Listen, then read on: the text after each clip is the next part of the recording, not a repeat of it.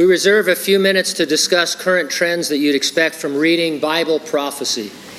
We are futurists. We interpret all unfulfilled prophetic passages as future events that will occur in a literal, physical, apocalyptic, and global context. In his prophetic sermon we called the Olivet Discourse, Jesus said the end times would be like it was in the days of Noah. He specifically referenced strange marriages in the days of Noah. In Genesis chapter 6, we're told that fallen angels were marrying and mating human women. Their offspring are called Nephilim. They were a race of giants. This is not on the fringe. Francis Schaeffer, noted theologian, uh, theologian rather, philosopher and Christian thinker, has written, more and more we are finding that mythology in general, though greatly contorted, very often has some historical basis. And the interesting thing is that one myth that one finds over and over again in many parts of the world is that somewhere a long time ago, supernatural beings had sexual intercourse with natural women and produced a special breed of creature. Fallen angels were attempting to corrupt and destroy the human race by altering its essential DNA. Noah is described as a just man, perfect in all his generations.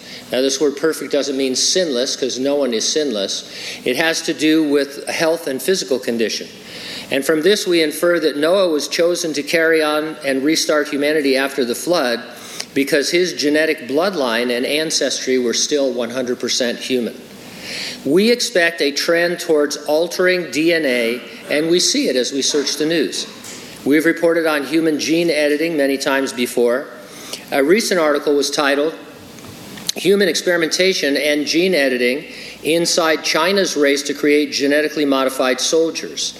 John Ratcliffe, the head of America's intelligence community, is quoted China has even conducted human testing on members of the People's Liberation Army in hope of developing soldiers with biologically enhanced capabilities.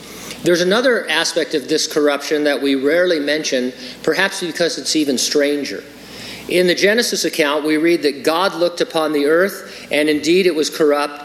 All flesh had corrupted their way on the earth. All flesh would extend to animals. The DNA of animal species was corrupt as well. Now, human animal hybrid experiments are being conducted in the world today. As long ago as 2003, an article said Chinese scientists have used parts of the cloning process to produce human rabbit hybrids.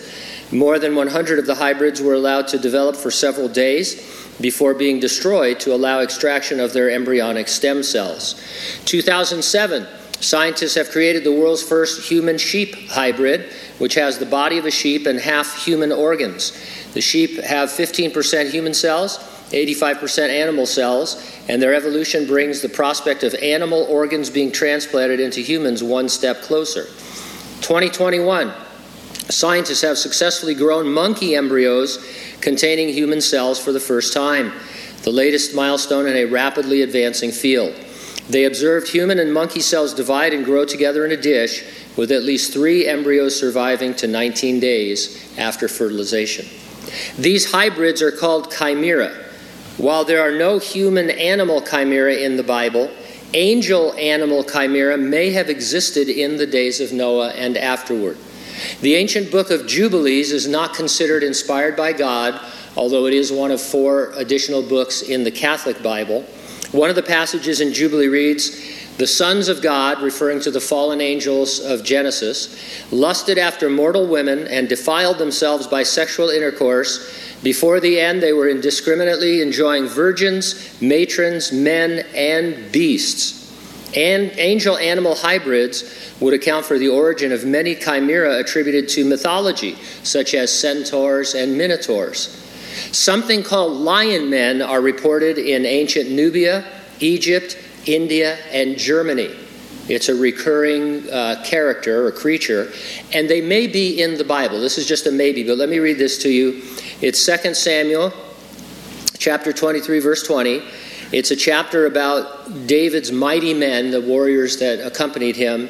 And we read about this guy, Benaiah. It says he killed two lion like heroes of Moab.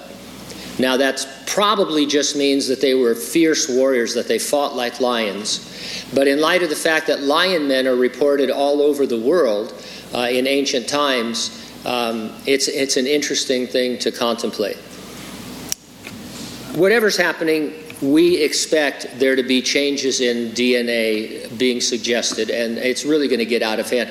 Every article ends with a talk about the ethics involved. And nobody knows what's ethical and what's unethical about messing with human DNA and messing with animal DNA because we all want the organs that could be produced uh, because there's a big move to live forever. And uh, that would be a big part of it. Uh, but it's what we expect as futurists, and we see it happening. We believe the resurrection and the rapture of the church are imminent. Jesus will return in the clouds, he will resurrect the dead in Christ. Those of, us, those of us who are alive and remain will be changed and given our glorified bodies will be caught up to heaven to be with the Lord. It could happen at any moment. It definitely will happen before the Great Tribulation. Are you ready for the rapture? If not, get ready, stay ready, keep looking up. Ready or not, Jesus is coming.